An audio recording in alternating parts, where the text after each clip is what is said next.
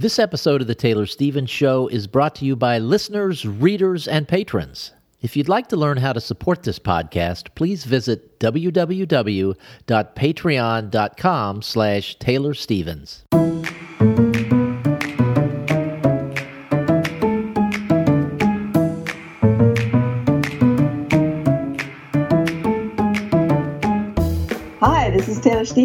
New York Times best-selling and award-winning author of kick-ass international thrillers, and this is the Taylor Stevens Show with my good friend Steve Campbell, where we are kicking writing in the butt, one word at a time. So, Taylor, we had the grandkids all weekend long, and uh, we had a lot of fun with them. We took them to a dinosaur event, not event, uh, exhibit up in Fort Okay. Myers, this traveling dinosaur exhibit. They had a great time. We were completely exhausted by the end of the weekend. and so, about eight o'clock last night, we were sitting on the couch, and Julie was scrolling through her phone, and she says, Oh my gosh. And she hands me the phone and shows me a picture of uh, a new goat in the Taylor Stevens fan club group. So, what's the story there? Oh, we had a new baby goat. so, um, oh, it's so ridiculous. Um, this is the same goat that gave birth to Ferrari earlier this year. So this is two babies in 10 months. I But this was is. Ferrari was the one where you had to go in and do some excavation. Is that correct? Yeah, I had to pull her out because Yes. she she was butt first instead of uh, feet and nose first. Yeah, and so uh, I was specifically trying to keep this goat from getting pregnant again so quickly because you know it was a difficult labor. Uh, I wanted to make sure that she had plenty of time to build her strength back up and just you know. I, I'm- I'm not a monster. I'm not just gonna breeding machines or whatever, you know. And so, uh, for the longest time, we had kept uh, the mom and Ferrari separate from the flock because we wanted to not the flock, the herd. We wanted to give her chan the baby a chance to grow and not get trampled by these big goats. And at one point, we were like, okay, maybe. I was thinking maybe she's big enough to go back in with go in with the big goats now because it's easier to keep them all together than have to keep them separate, keep the dogs separate. Anyway, so I put her back in. I put Mama Goat back in with the flock, and I put Ferrari in too. And it, the the Billy Goat was just running Ferrari ragged. She's too little. I was afraid she was going to get hurt. So they had one, one day out there, maybe two, and I separated and brought them back. And at that point in time, there was no indication that the Mama Goat was in heat. It, Ferrari was still nursing, a little bit long, but you know. And then shortly after that, Ferrari got her leg broke, and so they got separated again anyway, just to give her a chance to get away from the Billy. So, except for that very, very brief amount of time, this goat was never around Billy. So, how she got pregnant, I don't know. I mean, I do know, but uh, biologically speaking, but I just was not what the plan was. And then all of a sudden she starts getting whiter, and I'm like, she's pregnant again, isn't she? Meanwhile, the the Doelings that were younger last year are grown. They're getting big, and I let them run with him, and they were frisky and amorous. And I've seen no signs whatsoever that those two were pregnant. So I'm like, okay, that would totally track the way things have gone so far. That the one goat who's not supposed to get pregnant gets pregnant, and the ones who are supposed to don't. But anyway, uh, then it was like, okay, she had this huge struggle. She's obviously throwing these really big babies. Uh, I need to keep an eye on her, so I put her separate again, so that in case she had the baby, she wouldn't like get trampled or hurt, and just so that it we it wouldn't end up in another situation where some big cold day hits and she's off under a tree somewhere. So I put her back where I could keep an eye on her, and I kept going out and checking on her, checking on her, checking on her, and you know, no baby, no baby, and I'm like, I don't think she can get any bigger, and no baby, no baby, and then all of a sudden there was a baby. She had this baby when nobody was around in between checks, and uh, and I guess there were no complications because you know there he was, and he's just this adorable, just fluffy little monster. He's huge for, but he's she apparently she's only having one baby at a time. Goats typically have multiples, twos, threes, sometimes fours, and she's both times has had a single baby, but they've been these massive babies. So um, now I've got her separate with him, and I go in there and try and scratch on him and give him attention because he's very much his father's son and is you know he does these actions that I, I it's like copy paste. He's a boy. He's such a boy. And I don't want him to get you know to be difficult. I want to be able to handle him. So I got to go in there every day and scratch on him and mess with him and make sure he understands that people are friends and you don't run away from us and you don't headbutt us. And uh, yeah and so there's a new baby and we'll see. Maybe in a few months who knows when those other goats will have babies too but this was not a drama story. It was just hey and here he is. This was kind of amazing after the after the last one. I was so shocked that i saw the picture and i'm like wait what? Because it looks so big. It's like this must have happened some time ago. And then it's like no this was just a few days ago. And to go from the drama of the first one and if I wish I could remember the the episode number when you talked about that. But if you didn't hear that story, uh, you should go back and try and find it because that was fascinating. Uh, just the way that this baby goat came to be. It was in February that, and then there he is. yeah. So the first one took place in February. Um, I don't know what when we actually talked about it on the show but it would be in that general time frame of February, March 2021, if anybody's looking for it. And you also wrote about it, I believe, in the fan club group.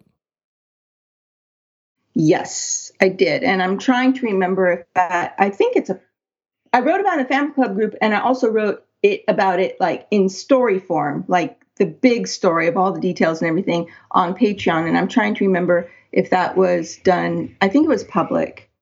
I have to go back and look. There was a lot that I was writing about on Patreon at that time because that was also when the snowstorm hit and mm-hmm. or the ice storm when the entirety of Texas froze over. And so there was a lot to say, oh my God, this is what's happening now. So there's quite a few posts from that time period on Patreon. And just the bare gist of it was showing up in the Facebook group. I our son has a, a small farm in outside of Austin and he they just started having baby cows. And it's like well, how can that happen? Oh. you have to oh. know. I mean you have to see the difference in the mama cow that's like she must be pregnant. How do you miss that? And then I, I, just got such a kick out of reading your story on on facebook yesterday and and learning about this. So i, I guess i was wrong. I'm my only experience well, with any of this is puppies. Well i knew this goat was pregnant for sure because she gets really really wide. But the other two could be, and I don't know. I can't oh, tell. Okay. so, right. but I tend to not want to like go, oh, our goat is pregnant. She's going to have a baby when I don't know if something bad's going to happen, and then I have to go out and go, oh, and the baby died. You know, yeah, that's awful. Hard enough to deal with on my own without having to now like go and talk about it. So I tend to wait until after. like, oh, and he's still alive. Here he is. So we do actually have a writing topic today that does not involve goats, at, at least not that I'm aware of. And this comes story. this comes from episode, let's see what was it? It was episode 307 when we talked about solving problem scenes and then Taylor wrote up a, uh, a, a little white paper on solving problem scenes and I used that white paper. I had a need to go through the story that I'm working on and just kind of like parse out all the various scenes because I, I was going to do some some pretty significant make some pretty significant structural changes. So I wanted to break it all down and just see what the highlights of the scenes were. And I decided to use what Taylor shared with us in episode 307, the whole idea of the importance of plot and or character and or conflict in each scene and the goal being that the more of each you have in a scene the better it is for the scene. And you can correct me if i'm misstating any of no, that. That's, so that's absolutely right. The, the the fundamental concept behind it is that if a scene is not doesn't serve a purpose to the story if it doesn't c- contain either conflict, character, or plot, because those are the things that are driving the story forward. So you can have really fascinating scene with great dialogue, conversation, but if it isn't revealing character, moving the plot forward, or involving conflict, then it's not actually, it doesn't need to be in the story, or you have to rewrite it. So that was the general concept of that whole worksheet or white paper, as Steve called it, where I went through and just sort of did an if this, then that, if this, then that to figure out what it is that's not working in the scene. And they all revolved around character, plot, and conflict. So, with that as background, I decided to go in and identified sort of like each scene, each like a little one liner for each scene, or maybe several one liners for each scene, identifying the important parts of the scene so that when it came time to restructure things or pull things out, I would know where they were. I identified who was in the, the various scenes. And then I went, I used the um, the worksheet now that we'll call this the worksheet, and the idea of character plot and conflict, and sort of tagged each scene with what was there. And interestingly enough, some scenes had two of the three elements. Every so often, I'd have one that had three of the three elements. And to my great disappointment, every so often I'd have one that had none of the three elements. So I mentioned this to Taylor a couple of weeks ago, and she says, "Oh, this would make for a great show. Let's do it." So I've I've sent her a copy of the spreadsheet. And what what were your initial thoughts? Uh, well, not fit for public consumption, but with some expletives about how amazing it was.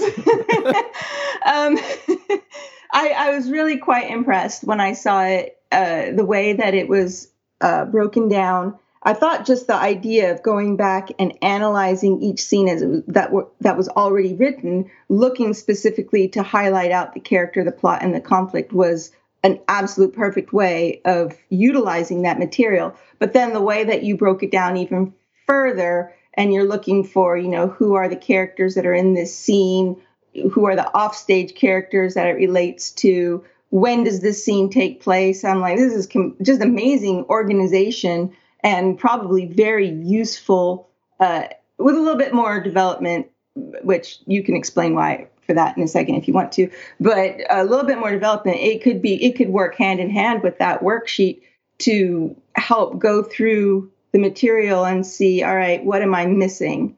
Even scenes that you don't think have problems, uh, does it really actually contain these elements and what are the actual elements? It's just an amazing way to help focus in on what's happening. I guess it's a way to part the forest and see the trees.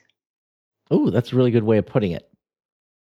And I also I, I put in time so when it, when everything was happening, uh, so it also serves as a timeline for me. So when I'm excavating my own story and and pulling things out, I don't get uh, too wrapped around a tree. If we're going to keep using uh, trees as a part of the metaphors here, uh, so this was a really interesting. Uh, it was an interesting process for me to go through this. I'd used a similar worksheet that I'd read about in in, in a writing book uh, a few years ago that I didn't find particularly useful. So some of this kind of came from that, um, but I didn't. So you like you you started building the spreadsheet based off of the information that you found in that book that you were reading, yeah? Correct. And I didn't okay. I'm not going to talk about that book because I didn't find a lot of the inf- a lot of the information in there to be useful when I when I put it on the spreadsheet and looked at it and used it as a tool to identify what was happening in the story, it was not useful to me at all. So I just kind of put it away. But it, it was broken down in such a way that it was like, okay, scene and then story event. And so I just kind of used that as as the basis of this and it, this particular thing also, this spreadsheet also had the characters who were actually in the scene and the cat characters who were mentioned in the scene but weren't in the scene, weren't on on stage, so to speak. So I use that right. sort of as the baseline for this.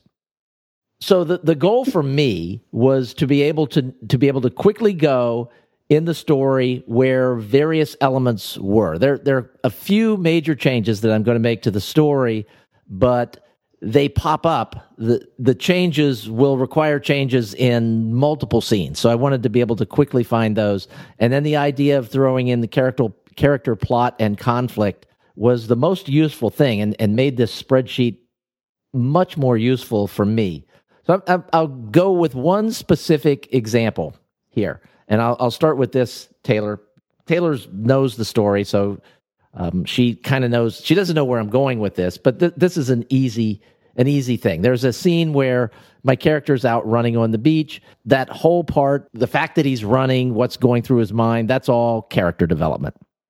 There's the introduction of another character, uh, also all character development. And then there is an update on the case, which is plot related. So in that particular scene, I've got character and plot and no conflict, so to speak. Um, I mentioned this with another scene, and and Taylor said, "Oh, but there is conflict in there." The one you were talking about earlier was when they're at the beginning when they're discussing the like when the the, the story first opens, and um, you're like, "There's not really any conflict." Yeah, and so it made me think about the issue of conflict of how um, how, how do I put this? So in this scene, as it takes place in the story that I read, it, it could have changed since then. Um, the the main character, Reggie, is in the home of his potential client, Mr. Charles Rudd, who has had a an expensive baseball card apparently go missing. It, it, seems to be a forgery, and he's completely convinced that it was authentic when he bought it, but now he's not sure, and so he thinks that the uh, the guy who sold him the this baseball card is a thief and he's all angry or whatever. So that's setting up the entire story. No spoilers because that is in the first, you know, few paragraphs of what's happening. So when when you say there's not really any conflict in there, I immediately go, well, then there's a misunderstanding of what conflict means. Because what we've just done is set up a potential conflict in that the Mr. Rudd believes that there's a thief involved and he's angry and vengeful. That's immediate conflict right there. He wants something bad to happen and he wants to use Reggie as a tool to accomplish that. The second is that this man, Charles Rudd, is a client of his family's law firm. And Reg, Reggie is sort of the black sheep. He, he, he's not a lawyer, he does private investigative work and the firm will sometimes use him to handle stuff on the side outside the law firm that they don't want to mess with, but they need him to figure out, hey, what's actually really going on here? And that sets up an immediate conflict between him and the law firm.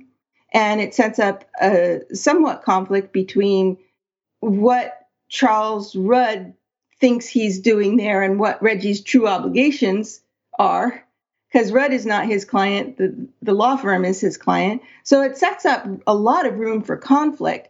And if that's not showing exactly on the page, because the basis for it already exists, it doesn't take very much to emphasize it with small line edits and word changes to, to see the conflict, the basis of the conflict that's already there, and find a way to highlight it to up the tension that that's how you would do it. So conflict is not always like, you know, fighting and running and chasing or arguing or whatever. Sometimes it is two characters in opposition in their motives for wanting the same thing or two characters in opposition for any reason, but it's it's subtle and you bring that to the surface just through the character's thoughts or through the narrative or whatever, but the basis for it is already there and and I see that now because this is the the opening scene in the opening chapter.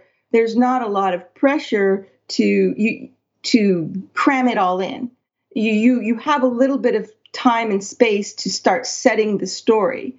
So you're not going to feel the lack of conflict there as much as you would in some of the subsequent chapters when there's really not a lot going on. So when you say there's, you know, pl- there's plot, but if the plot itself doesn't really move the story forward and there's not this underlying sense of oh something might not go right or something doesn't make sense then it's going to feel like nothing's happening um, you're not going to care about it. So you're not that's not going to stand out as much in the opening chapters because that's where everything's getting established as it will in later scenes when we now are, have that expectation of all right, let's get on with it, right?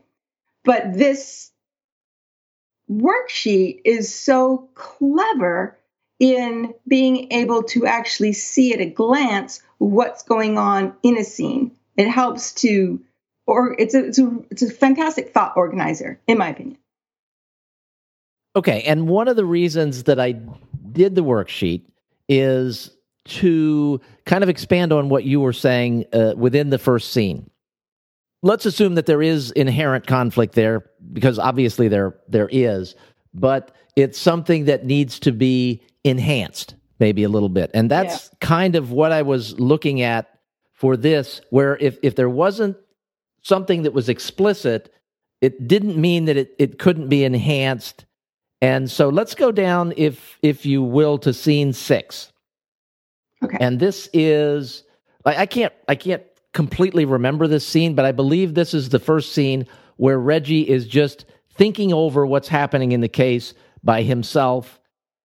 He's just pondering things, which is sort of something that happens in mysteries. There there are situations where uh, the main character has to think th- through things to understand what's happening and to let the reader know what's happening. So, in each of the two elements that I identified there, one of which was thinking about the case, the other was going to the office and, and doing some task. Um, I identified both of those as character and plot. So the character, uh, I, I'm developing the character some, and I'm helping to explain the plot in both instances. But in my mind, there was no conflict there. So if there were a way to weave some conflict in from either an earlier scene or just some part of the musing, it seems to me like that would strengthen the story. I don't I don't know if you remember this particular scene, but there were a lot of those Reggie is musing scenes in the in right. The so I don't know that I necessarily 100% remember this scene specifically, but I do think that when I was going over these notes with you, I was saying this is navel gazing. Nothing's really happening in this scene. There has to be another reason for him to be doing these actions besides just giving him an opportunity to think about stuff. And I don't know if that applied to this particular scene or not. But in, in a case like this, where you have the character thinking about the case. And that happens a lot in my own work as well, where you've got to be able to outline what's happening. You raise the conflict by the character himself coming up with, like, that doesn't track. Why is he doing this? I'm not sure I'm being told the whole story or whatnot. And when you do that, you're raising, you're, you're laying the foundation for conflict it's there, it exists. You can heighten it, and you also create um, a sense of curiosity in the reader. It's more than just, hey, where's this character going with this thing? Oh, I'm reading what he's doing. But now that bug is in their mind, and and they're like, okay, now what's happening? Yeah, what about that thing? And well, it makes your character seem smart because they're picking up on stuff. And now the reader's like, yeah, what about that? But you have to be careful too because you're opening up threads. Every time you do that, you're opening up a thread. So you have to actually know where you're going with it or have a plan where to go with it and keep looping that then back into the story. But that was is how you would create conflict in a scene that doesn't have conflict. And additionally, you can another way you can do it is you can open up a sub thread, a sub I want to say sub thread, but like a sub uh, topic, a sub uh, plot line. there we go. um, so in this scene, the reason that Reggie goes to his office to check email is that he doesn't carry a smartphone.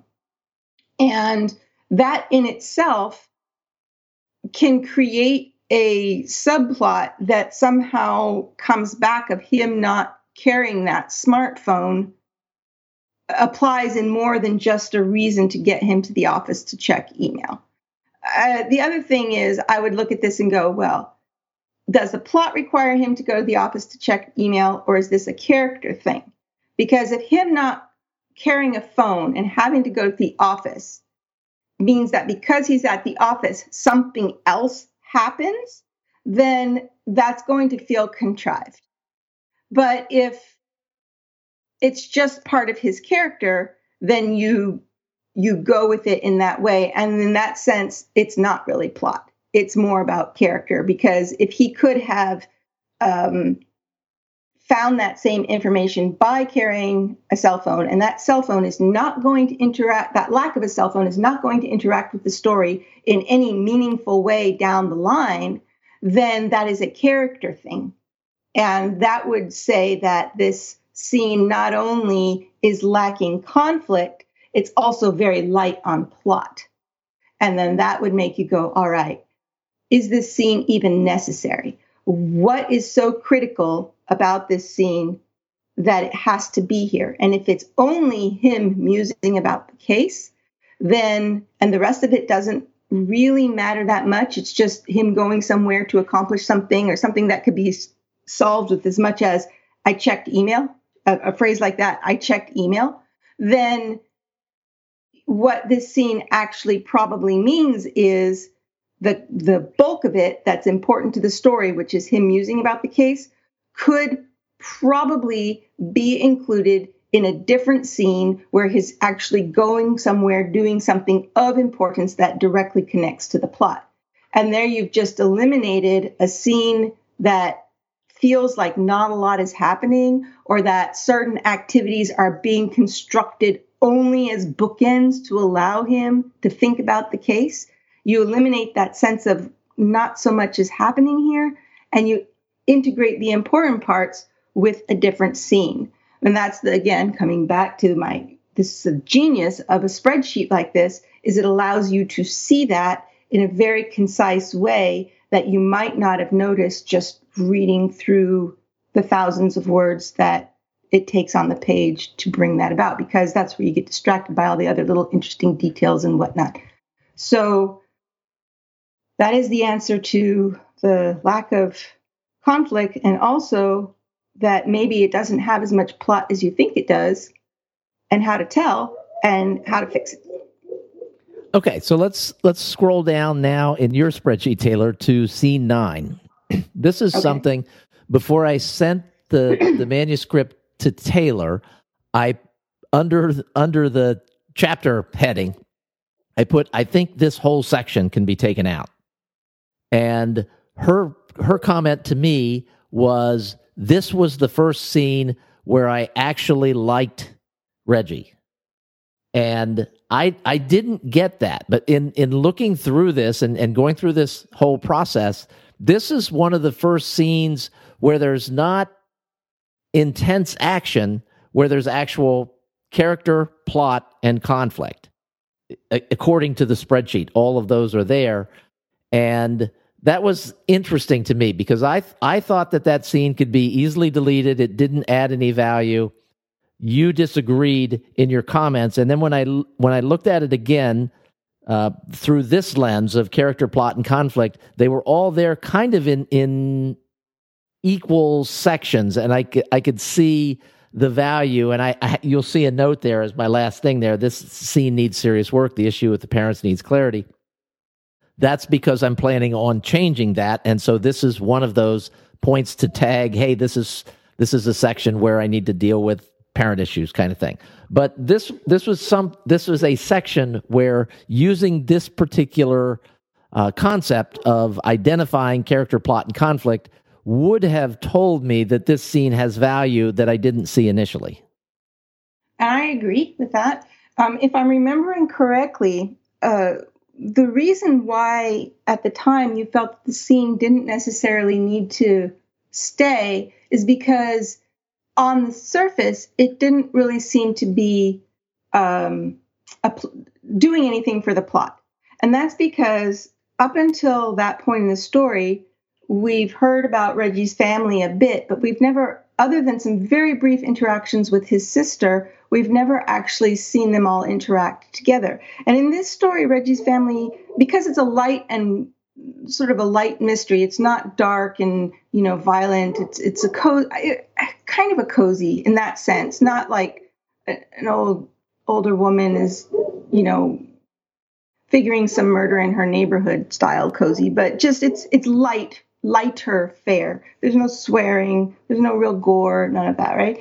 And so in in a story like that, the the characters family provides a lot of the drama. There it, and that drama plays out later on in the story where uh, there's a conflict between what the law firm and the family want and what reggie wants in this case.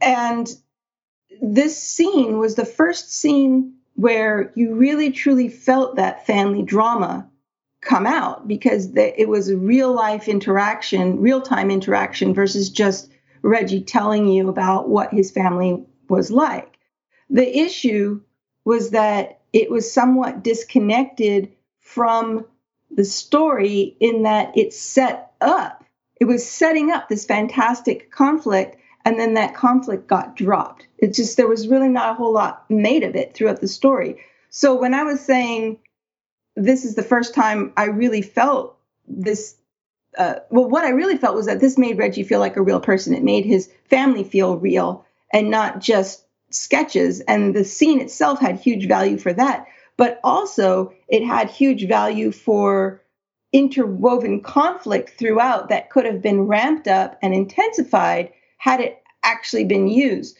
but it got dropped for the sake of other plot points. So my point was don't get rid of it emphasize it and use this to to build up some of the spots of the story where things just kind of drop off or doesn't really feel like much is happening. That that's where I was going with that. Okay.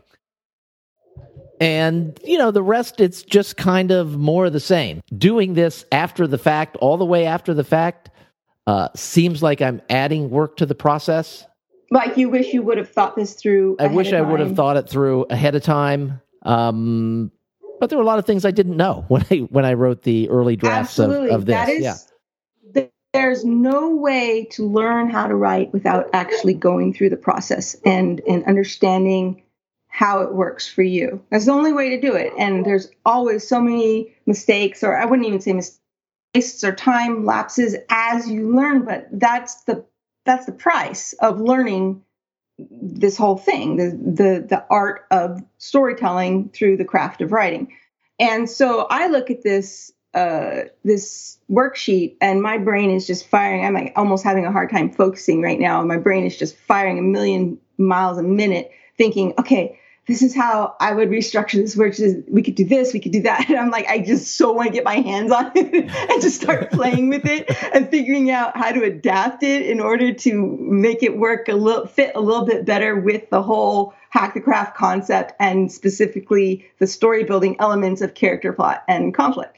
So who knows? Maybe after the new year or something, I might have a new worksheet to present and say, all right, I cribbed off of what Steve did, who had cribbed off what somebody else had done, and here's where we're at with this. And who knows? Or maybe not. But yeah. I'm very well, I hope excited you do. about it because I, I see the potential here. Going back to the discussion that Steve and I had and why I was like, oh my God, we have to do this as a show. It wasn't even so much the worksheet or the spreadsheet itself it was that he had taken the concepts of plot, character, and conflict and worked with that worksheet that I had put together and sent to him. You can also find it on Patreon. Um, and said, All right, I'm going through every scene now to see where the plot, the character, and the conflict is, and to find out what's missing. And I'm like, That is brilliant.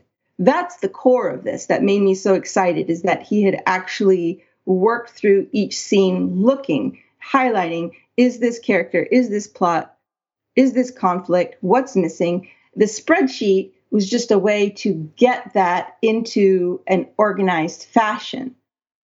But that he went through the story looking for those holes because in the in that worksheet I talk about how every scene needs to have at least one of these elements, preferably two at the minimum. But the real hat trick, which is a hockey term, I guess, when you get the real hat trick is um, when you get all three of them in one. That's going to be your strongest scene. And you don't want to um, like artificially make it that way, where you're trying to bend the scene into something that it's not just to hit those highlights. That's going to make the story feel like crazy and isn't it's not going to really work but you need to your goal is to take what already exists and emphasize that in order to bring out those highlights and and to me that he went through that and did that i was just like that is just so awesome and so amazing. We need to talk about it. And then he had a worksheet on a spreadsheet on top of it. And i was like oh this is so this is crazy. This is so good. So I, I would highly recommend that if you have a story that it's even maybe well, well written, but and it just not clicking. And this would be especially true for situations where you've even gotten all the way to having agents request uh, your manuscript and then them just going, you know, it's good, but it's not right for me, or it's just not ready yet, or whatever. Then that is where you go and you're like, all right, let me go through this and just really analyze it on a scene by scene basis of what's working. Have have I emphasized the connections of the conflict? Is it is it everything that it could be? How can I take what already exists and make it more? Uh, it's possible that the solution does for you doesn't lie in that. I, I talked recently in I I don't know how many shows back about a story that I had done that just wasn't working and nobody could really tell me what was wrong with it. Like professional people who do this for a living like, this is so good, but it's also, there's something missing. And how I had this epiphany of what it was, and I know how to fix it. Knowing and doing, not the same thing, but I know what it needs now. Um, it wasn't, had really did not have anything to do with the conflict or the character of the plot. That stuff was all there. It was had more to do in the order and how that information was conveyed. And so it, it I'm not saying that this is a, a fail safe going to apply to everybody is absolutely going to fix your problems, but it is a tool for solving problems that may work for you. And it's probably the first place to start is analyzing the scenes for character plot and conflict and seeing how those run. If you've got a story with almost all plot, you know you've got a problem. If you've got a story with almost all character, you know you've got a problem. You're going to want to really see a, a balance. Those are three legs character, plot, and conflict. It's like a stool. You need all three of them, and they need to be balanced for the story to really work. And so, going through a, a spreadsheet like this, where you've gone through your story and outlined what exactly is in each scene, it gives you the possibility to see it from a bird's eye view and you can see the imbalance if it exists. And that will give you focus on where to go to look for solutions. All right, so that is our show for this week. Taylor, will we be, will we be back next week? No. it's what? Christmas time. we are going to take a break, very small break. We'll be off air for one week and then be back again on December 28th, I think, It with the the, 28th, final show of the year, 2021. Wow. How did that happen? We we wish you uh, happy holidays, Merry Christmas, Happy Hanukkah, whatever you're celebrating. We hope it's we hope it's uh, wonderful, and uh, we will be back with you again on December 28th. Thanks for being here, guys. We love your questions. Anything you want to send us. Uh, we always need content, and we will see you again before the year closes out. Thanks for being here.